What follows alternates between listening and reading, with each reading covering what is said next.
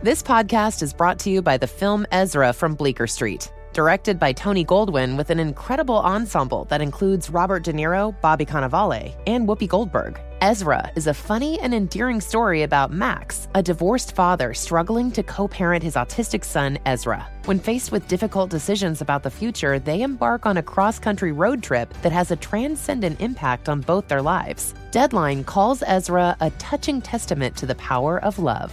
In theaters May 31st. Pampers Cruisers 360 is the must have diaper to help keep your baby from taking it right off, which, if you've experienced this, can lead to complete chaos. With its 360 degree stretchy waistband that moves with your baby for a comfortable fit, your active baby can move freely. Think of it as baby yoga pants. Cruisers 360 offers a gap free fit and has a blowout barrier at the back of the diaper to help stop any unwanted disasters. The best part? That stretchy waistband makes it so easy to change your wiggly baby, who is always on the move and can't be stopped. Just rip the sides to remove and roll it up with the disposal tape on the back. Voila! Pampers Cruisers are available in sizes 3 to 7 and now feature fun new prints.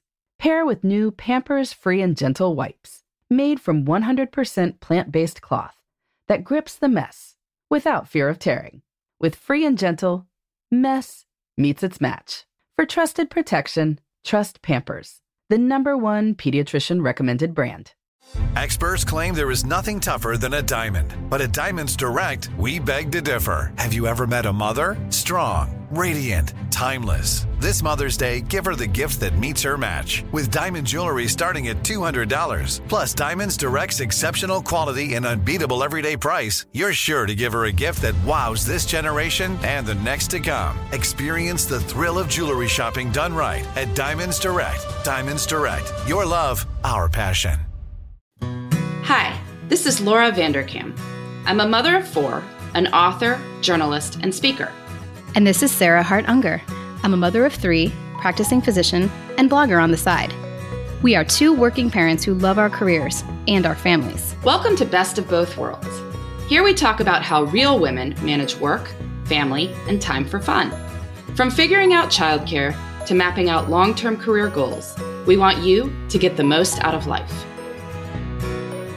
Welcome to Best of Both Worlds. This is Laura. This is a special bonus episode, so we don't have a number for it, but Sarah and I usually record our podcasts ahead of time because, as two working parents, we know that stuff goes wrong, and working ahead is the way that you make sure that you don't miss deadlines. And because of that, we've managed to publish every Tuesday for two and a half years now, even as both of our families have grown, as we've gone through trips, various, you know, family things happening.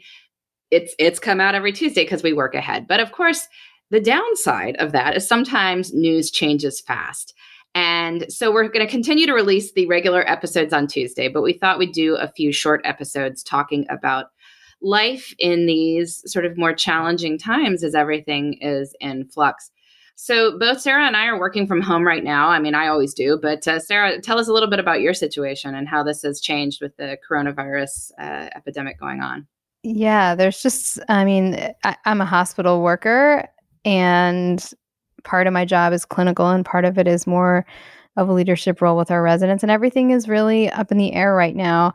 I'm currently working from home because I have a very mild cough and just in an abundance of caution, our healthcare system has uh, basically required anybody with any kind of symptom that could be anything to just stay on out of there. Which is There's smart. No, yes, I mean, which yeah. is very smart to protect our patients and to protect other caregivers because, you know, if we interact with our colleagues and then spread something around, then that could be very bad. And there's just so much um, uncertainty with this. We don't know, you know, exactly how long most people are contagious for. Like, we don't know, um, you know, the, the the rate of asymptomatic shedding that happens. We don't even know how good kids are as vectors. So there's there's just all these question marks. And politics aside, I think we're all in the same boat right now as many of you guys are all working parents and we all have our kids at home, which many of you, a few of you, not many of you, a few of you might be homeschoolers, so that's normal. But most of you probably aren't. yeah, exactly. No, it's funny because I've written a couple articles over the years about people who work and also homeschool. And it's more possible in these days than it would have been like you know in the in the past that just would have been like what on earth like that those two things don't go together but there's so many ways of working work does not need to be done at a particular time and place necessarily for some people and school actually doesn't have to be done at a particular time and place in many cases. Um, with the rise of remote learning options, um, certainly children who are slightly older are able to be quite self directed in terms of their learning. And there's actually a number of like online charter schools, for instance. And I think you mentioned like Florida has a virtual school, right, for for um, housebound children they do like i've had patients that use it they haven't like deployed it to any of the current students yet but i know that platform does exist because I've had some medically complex patients, like patients going through chemo or who otherwise just aren't safe to be in the regular school system, um, have done school from home. And it's considered actually separate from the homeschool. It's considered an actual public school called yeah. Florida Virtual School. So, I mean, I don't know what will happen. I do think everyone needs to breathe for a minute mm-hmm. because it's been like five seconds and then there's been like 95 elaborate schedules and maybe i'm guilty i mean i made one although mine is like super non-elaborate so and involved a lot of screen time. So, um, but uh, like, I'm not super worried about my kids like losing a ton of ground. Maybe it's because my kids are pretty young. Yeah. I feel like if we do a couple hours of stuff each day, and that can include just reading, we'll probably be okay. Yeah. Well, that's the cool thing. I mean, from having studied a lot of homeschoolers' schedules and fun fun fact here, my my senior thesis at Princeton was actually on homeschooling that's how long ago I was interested in this topic, but it was it was less common then. And um, but it the people who do this, it doesn't take six and a half hours a day or whatever your state mandated instructional time is for your for your schools. You can a lot of that time at school is transitions. It's um, things that your kids might be doing anyway, like recess or eating lunch. It's things that you might not even consider to be part of school. I mean, well, they are, but you know, you might do them on your own too, like instrument practice, for instance, or reading, right? Like, I mean, that's that's part of it too. Like a, any you know elementary school teacher is going to have their kids read, do silent reading for a while, and so that's part of it as well. So the actual instructional part can be relatively limited and still be moving forward. My kids, depending on age, have have somewhere between two hours and 15 minutes and three hours of stuff that I have assigned per day. And an hour of that is independent reading. So, you know, we're, we're, it's, it's not like eight hours a day by, by any means. Um, but it's, it's actually been kind of fun to try. On day on, two, Laura. Well, day, well, day three. We're, at, we're, we're day three here. Oh, right. You're a little bit. You guys were one of the first school yeah, districts. we were. we were one of the first school districts to close. So we we knew it was coming, and we have gotten into it now. But uh, yeah, no. Each we have a checklist each day, which the kids have one hour of reading. They have 30 minutes of math practice, which we have been doing. Khan Academy and Dreambox. Ruth was creating her own worksheets for a while, but then she thought better of that. then we have a 30 minute research project, which each day we have a different subject. So we first did science, then we did history. Today was health related. So everyone researched a different epidemic. And then they need to write me up a short report on it, you know, based on length, sort of based on kid age, but uh, so they can get writing practice in. How was how was Alex's report? yeah, he doesn't have to do this. Um, his his uh, stuff, he gets stories, right? We're, we're reading stories. Then he does um, ten minutes of writing practice just to sort of keep working on the hand coordination. And then we've actually been working with him through the bedtime math books, which I can highly recommend. Um, they are by Laura Overdeck, who did a couple of these. There's there's several of these books, but it's the idea is it's set up like a bedtime story. So you read a short paragraph that sets up a topic and then they have four different levels of math problems associated with it. They're story problems. And so you read it to the kids and they figure it out. And um, so we've been doing that with alex for math Cool. Yeah, we have like our kids' homework. They use a program called iReady for both reading and math. I think it's a Florida statewide thing. So we've mm-hmm. just continued their normal cycle of that. And we use Reflex Math for math, which is more just, it's not really like they have iReady Math for more concept type stuff. And Reflex is just like Annabelle's memorizing times mm-hmm. tables and Cameron's yeah. trying to learn like four plus three. So yeah, we did do that. And then I have them write a story, um, either like a journal entry of like what's going on, although I think those are going to get a little repetitive, but we'll see. And um, okay. for Cameron, it's more like try to write one sentence write, and draw yeah. a picture. And then I asked them to read either two chapters of a chapter book. Either Annabelle can read it to Cameron, or he can read his own two picture books, or she can read like whatever they want, but like two books or chapters. Yeah. So that sounds good. I was like, Annabelle, what'd you do? She's like, I read Genevieve Green Eggs and Ham. like, that is okay. perfectly good. I mean, there's so many things you learn by doing that, right? I mean, a, in addition to the reading practice, obviously, but reading out loud is itself a, a skill that I would say many adults don't do very well. Oh, that's so, true. That's true. Um, you know, presenting words to other people is not automatic, and so you're absolutely right about that. It's good that. that she's working on that.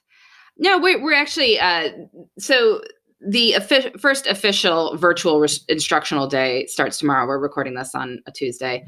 Um, so the Wednesday, our teachers are starting to send assignments. Um, so we will incorporate that into the schedule.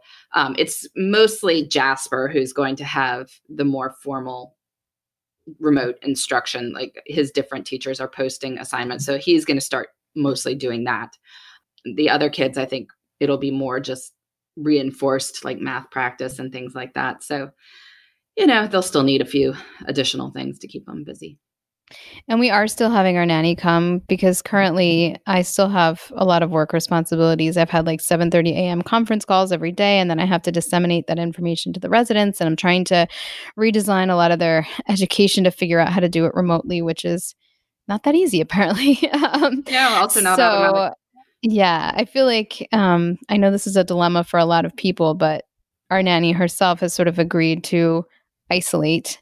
Um, incidentally, she has like the same cough I have, so I'm not worried about transmitting or getting or giving that to her because that already happened before all of this. But yeah, I know this is sort of a dilemma for some people, like yeah. whether or not it's even okay to do that. There are a lot of college students that currently have a lot of free time that might even you know, I was thinking about it, might even be willing to live in if you have the space to keep them. So they could become like a de facto additional family member if you really need some somebody. Um, you know, you can pay them, they can earn extra money, and you could get your remote work done without, you know, worrying about a, an infection risk, especially if they're willing to, to stay with you. Yeah, no, that's definitely true because a, a lot of these college students are, are in a rough place here. I mean, if you think about it, you know, the people who you, it, there's there's just this assumption that people have somewhere to go, which may not be true for everyone, right? Like you know, not all college students are, you know, have mom and dad home with a picket fence that you can just immediately move back in with. And then the people who are in, say, apartments near campus, um, there's the question, well, did you have a job on campus, for instance, and that was what was paying your rent? So what do you do then? I mean, there's just all kinds of bad situations here. And uh, hopefully, some of these colleges with multi billion dollar endowments are thinking that through. but yeah. we'll see. We'll see. So, yeah, how's, how's remote work going? How, how have you adjusted to that? It's, I'm still learning. I mean, we're actually in the process of setting up telemedicine. I mean, this is interesting. Mm-hmm. Um, we were on this big conference call this morning and they're like, we have one test site set up. And I was like giggling internally because that test site is our house. because, well, because actually, I mean, two physicians in one one place. So they get double bang for their buck since we both work for the same yeah health system. And my husband has like a computer background and he is actually the one that sort of spearheaded it and volunteered to be to help set it up. So actually fairly certainly I'm uh, fairly soon I think I'll be able to do a, a lot of my clinical job from home, although I can also do telemedicine from the office if they prefer to have me go in there at some point. They're just yeah. trying to really avoid groups of people cohorting mm-hmm. together and our office spaces are really cramped. So in my mind, if you know, for a real infection control, if you can do the exact same thing from your desk at home, like why not? Yeah, no, that's so true. I mean, and we talk about things that are going to change coming out of this because why on earth do we ever have people congregating in a waiting room? I mean you, there you could i just got a, a article pitch on a app that tracks doctor waiting room times right? So that you can actually tell the patient in real time like your waiting room will be i mean your your exam room will be ready in 40 minutes. So why oh, don't you just great. stop and get a cup of coffee or like run an errand or whatever and then knowing that that's when you can get into the exam room to be more respectful of the patient's time and then to keep people from congregating in the waiting room because that's where you know you spread diseases. I mean poor little henry his um two month appointment was a couple weeks ago and he came out of it with a cold because you know just passing through the doctor's office like there's just germy children everywhere. So the problem is it doesn't work for everything. Like there are certain things you do want to do an exam for. Like I have a ton of growth patients. Well, yeah. I'm not going to be able to measure them when they're at home. It'll be great for like my diabetes patients because I can just kind of actually we can download their pumps or their meters, mm-hmm. look at them and kind of make adjustments on the fly and send in prescriptions.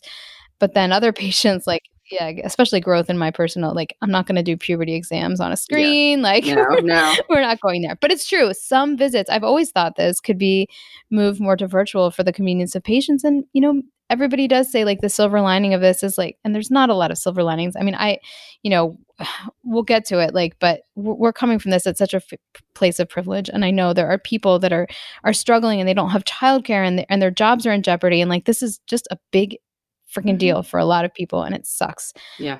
But if there's anything that will come out of it, maybe there is the chance for some innovation or figuring out if we can question the ways we, we do things. Because sometimes we do things the way we've always done things. And um, it takes, I guess, something this big to sometimes make us question some of those things, like even little things. Yeah. Well, you just think about all the jobs that people insisted, oh, this couldn't be done remotely. Yeah, it can be done remotely. Like all those meetings that could have been emails. Yep. Turn out they could have been emails. There's just been a huge amount of wasted time um, that did not have to happen that way in terms of commutes, wear and tear on the planet associated with people moving around. And that's not saying you never need to be in person, but I think the balance is much different than many people have assumed it to be. I mean, just our podcast, right? You and I have actually seen each other in person, I think half a dozen times. Right. But it doesn't feel like that. But, but it true. doesn't feel like You're that, right. right. Like, I mean, we've started a op, an enterprise here that has managed to run itself for a couple of years and uh, it's it didn't need to all be in person. Now it's really fun to hang out in person when we do, but that hasn't been required for it. Well, it was funny. Like we had a, a noon conference next week that was a specialty lecture. I will not reveal which specialty, lest eh, because someone might find this podcast. And they were like, "No, sorry, I can't do this remote because I prepared this." Blah blah blah. And I'm like, "Whatever. Like you can you can a lecture. Like I will make a video screen. You'll be able to see the residents. They'll be able to virtually raise their hand. You can run them through a case. Like you can have them do questions and they can answer with their phones. Like there's so many things we can do that are like that where sometimes you know it's easy to be like or like you just said like oh we can't have that meeting beta like well try it and see. Try it and see.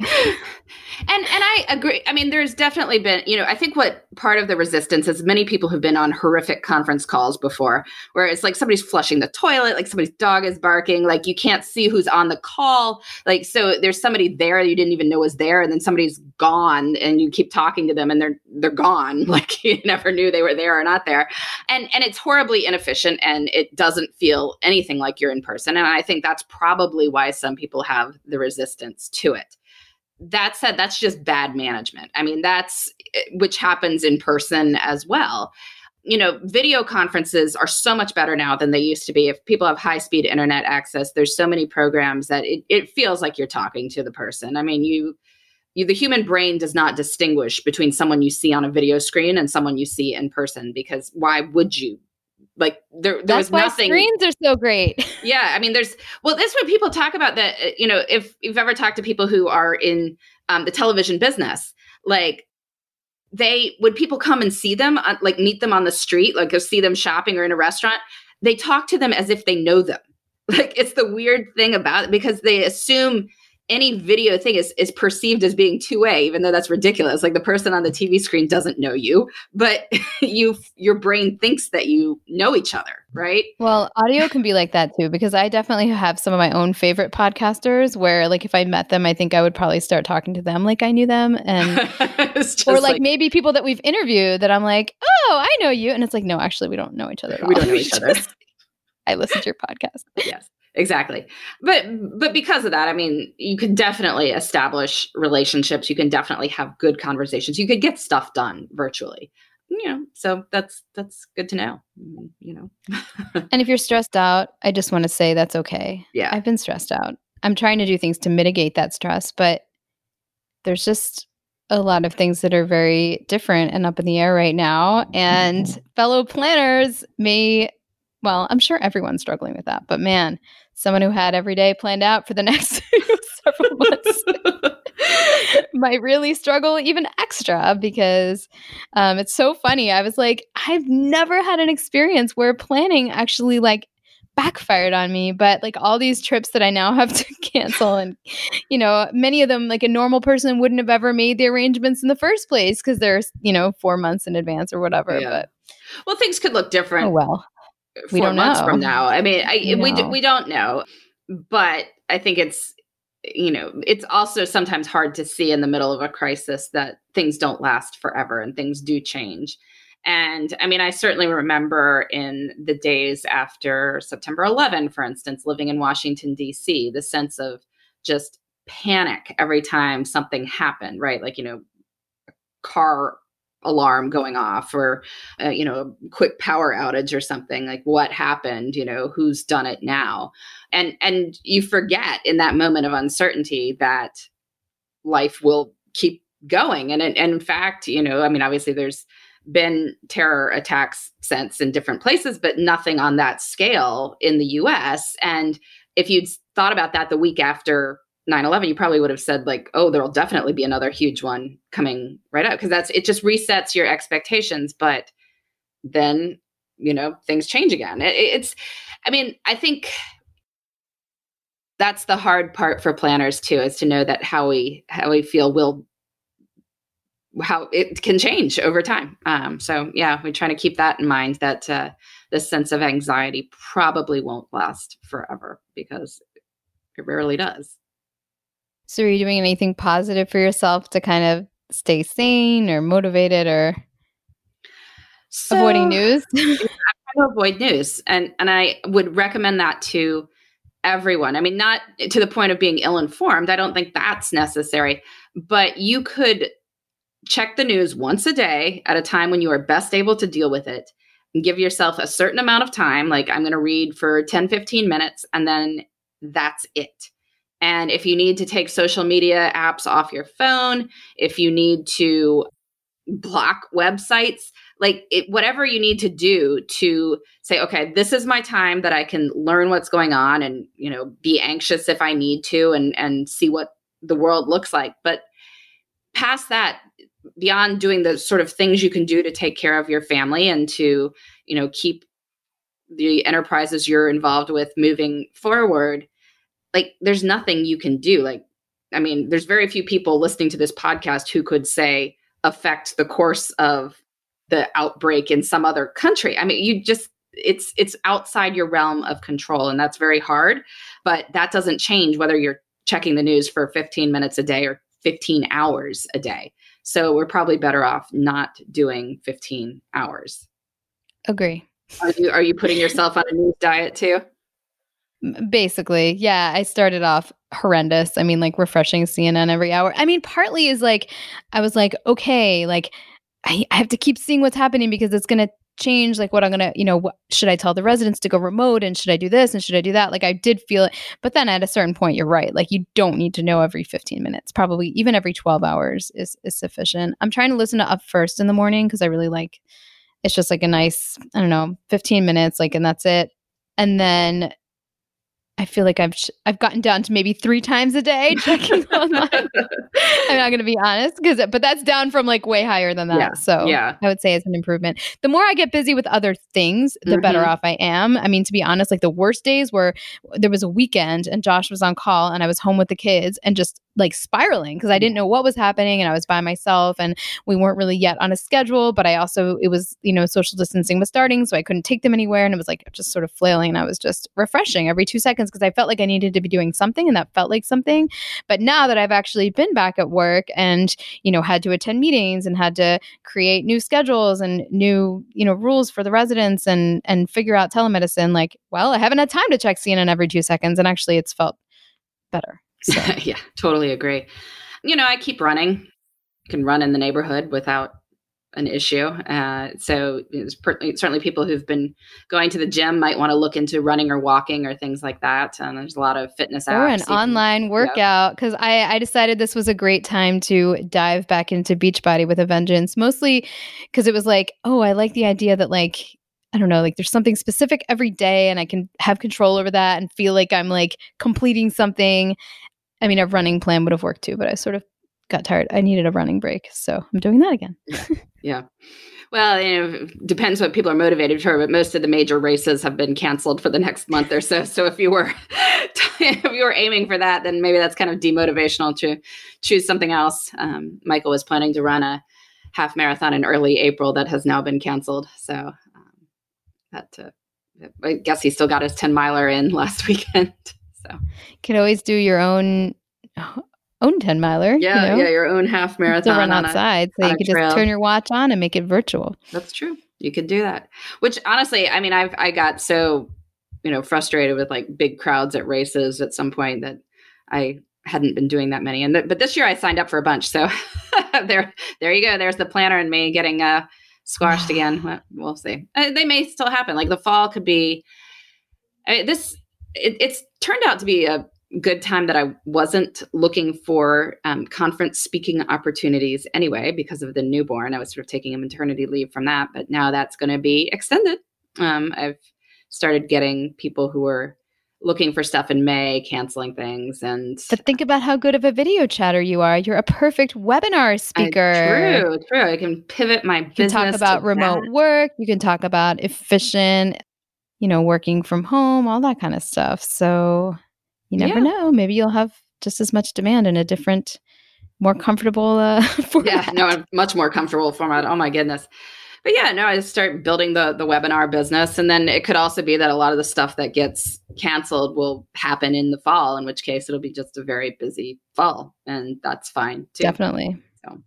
All good. definitely, definitely. Someday, someday things will go back will to normal. change. yeah. Because eventually everyone's going to be immune to this, I think. So know, and then develop a vaccine and all that. Yes, the that too, vaccine that too. technology is pretty, you know, that there's a process. I mean, so they're working on it. I know they're working, on, it. They're working very on hard. it. And all the good things we're doing to isolate ourselves now will buy people time, which is what the what the point is. Uh, so so yeah, if, you know we'll we'll keep talking about this. Um, you know, please send in your own remote work tips and strategies.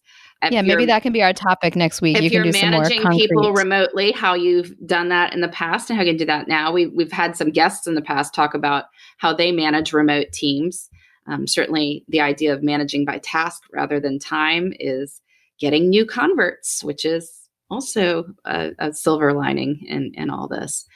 But uh, yeah, no, we just wanted to do an episode to update people on things, to talk about this issue, to know that just because our every Tuesday episodes don't seem to acknowledge what's going on, it's not because we are sticking our heads in the sand, but we are still thinking about these issues and thinking about everyone and hoping you are all staying safe and healthy.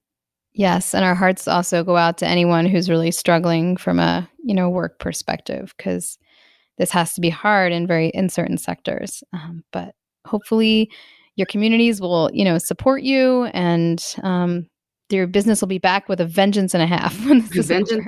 Let's hope for all that. All right. Well, this has been Best of Both Worlds, our bonus episode, and we'll be back with other bonus episodes in the near future. Thanks for listening. You can find me, Sarah, at theshoebox.com or at the underscore shoebox on Instagram. And you can find me, Laura, at lauravanderkam.com. This has been the Best of Both Worlds podcast. Please join us next time for more on making work and life work together.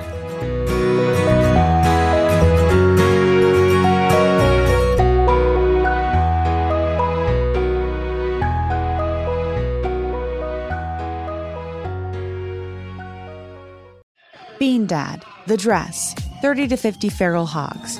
If you knew what any of those were, you spend too much time online. And hey, I do too. 16th Minute of Fame is a new weekly podcast hosted by me, Jamie Loftus. And every week we take a closer look at an internet character of the day. Who are they? What made them so notorious? How did the internet or the algorithm choose them? And what does a person do when they're suddenly confronted with more attention than the human psyche can handle? Listen to 16th Minute of Fame on the iHeartRadio app, Apple Podcasts, or wherever you get your podcasts. It's brand new, season two.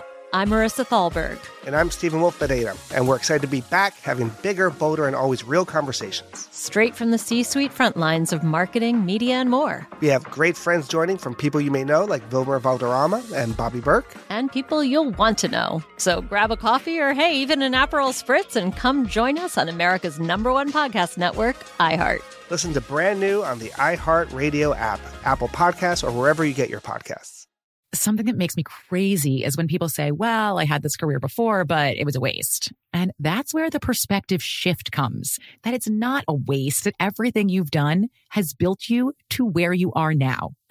This is She Pivots, the podcast where we explore the inspiring pivots women have made and dig deeper into the personal reasons behind them. Join me, Emily Tish Sussman, every Wednesday on She Pivots. Listen to She Pivots on the iHeartRadio app, Apple Podcasts, or wherever you get your podcasts.